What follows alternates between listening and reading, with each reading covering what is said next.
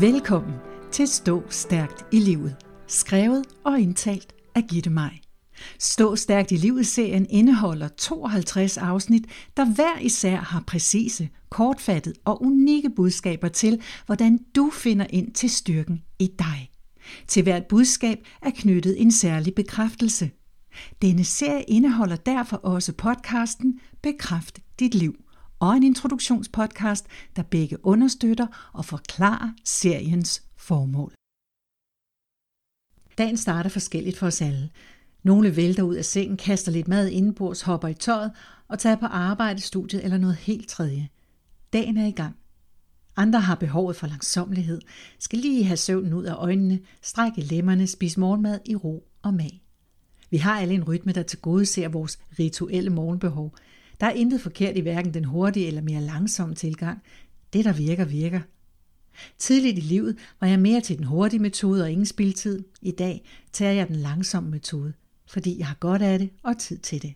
Det er en luksus i en travl verden at kunne vælge at gøre med sin tid, som man har lyst til. Det kan jeg, fordi jeg har valgt det. For mig er fravalget af et fast arbejde, og derved tilvalget af mere tid en kæmpe gave. Og jeg er meget, meget taknemmelig. Taknemmelig for at have råd til at træffe valget.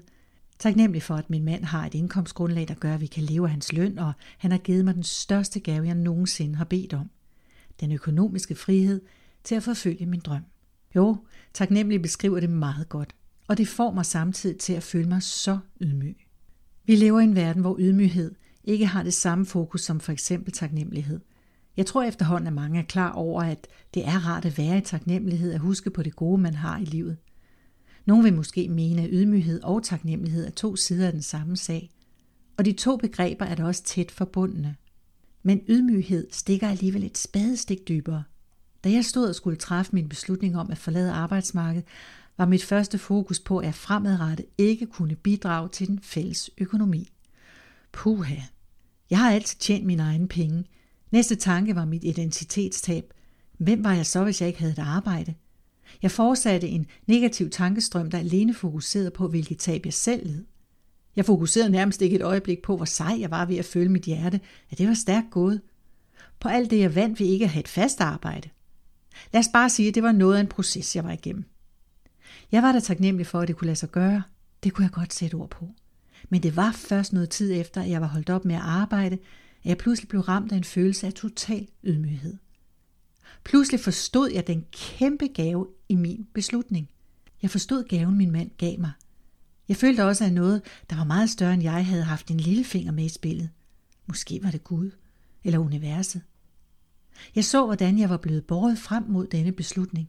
Hvordan mine evner var blevet finpudset over år. Hvordan mit mod var blevet opbygget. Hvordan jeg havde fundet sammen med den helt rigtige mand, der altid har støttet mig. Og så kan jeg love for, at jeg følte mig ydmyg. Og taknemmelig i en grad, som svært kan beskrives. Den gave, jeg havde fået ved at forlade arbejdsmarkedet, var så stor, at jeg faktisk ikke kunne rumme denne mulighed. Jeg blev mere forskrækket over, hvor stort det egentlig var. Men i det nu ydmygheden vældede ind over mig, forstod jeg styrken i ydmygheden. Og jeg mærkede en indre styrke. At jeg var støttet i min beslutning. Nogle gange må du bare kende, at noget er større end dig selv og ud over din fatteevne. Selv de beslutninger, du føler, du selv træffer. Benediktinermunken David Steindl Rast skriver i sin bog Gratefulness, The Heart of Prayer, frit oversat, det øjeblik, jeg anerkender gaven som en gave, og således anerkender min afhængighed, er jeg fri, fri til at fortsætte fremad i taknemmelighed.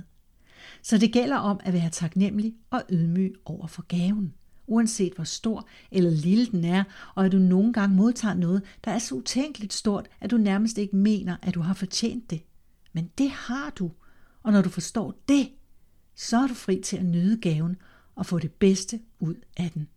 Hvis du ønsker at tage imod livets gaver med ydmyghed, kan du bruge bekræftelsen. Jeg er stærk i min ydmyghed. Jeg er stærk i min ydmyghed. Der ligger en stor styrke i at kunne tage imod alle gaver med ydmyghed og taknemmelighed. Måske især dem, du næsten ikke kan rumme eller føler, at du har fortjent, da det er dem, der højst sandsynligt vil ændre dit liv positivt.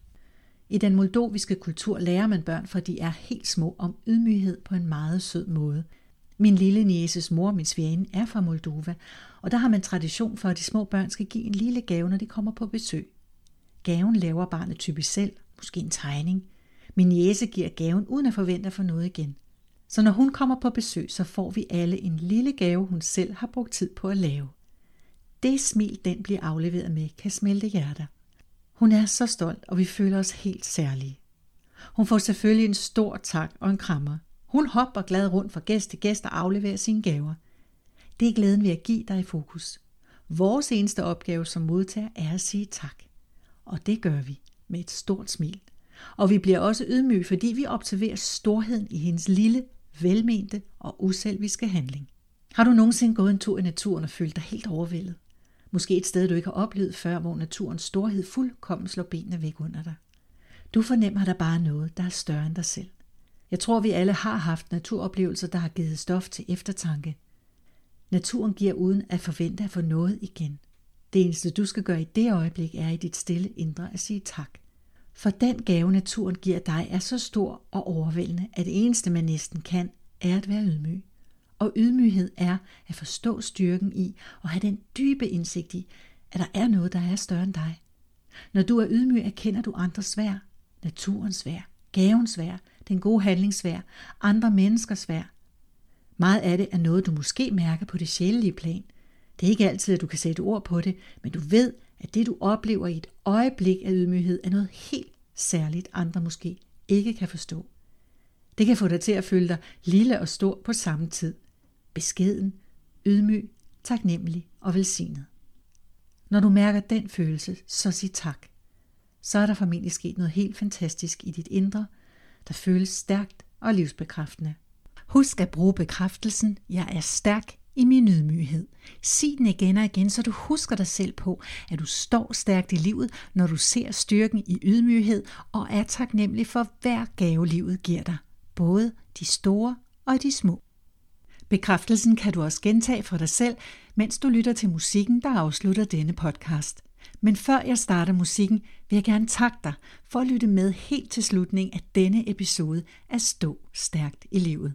Jeg håber, du kunne lide den, og det vil betyde uendeligt meget for mig, hvis du deler den, så vi kan få spredt budskabet om, hvordan man står stærkt i livet med så mange mennesker som muligt.